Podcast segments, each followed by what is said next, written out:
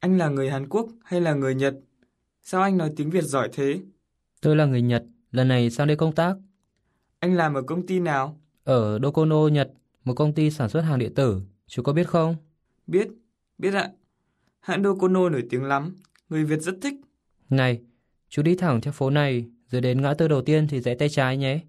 Vâng, vâng, Chú quê ở đâu? em quê ở Ninh Bình, quê hương của Đinh Tiên Hoàng. Anh có biết không? Biết chứ, tôi đã từng đi thăm Tam Cốc Bích Động ở Hoa Lư mà. Thế là anh biết nhiều hơn em rồi. Chú làm ơn cho hỏi tò mò một chút, chú có gia đình chưa? Dạ, chưa. Em năm nay 39 tuổi rồi mà vẫn độc thân. Buồn lắm anh ạ. Buồn thì có buồn, nhưng tự do hơn chứ. Có vợ có con là vất vả lắm đấy chú ạ. Và lại, nhiều khi còn phải chiều ý vợ nữa, nhất vợ nhì trời mà. Anh nói có lý.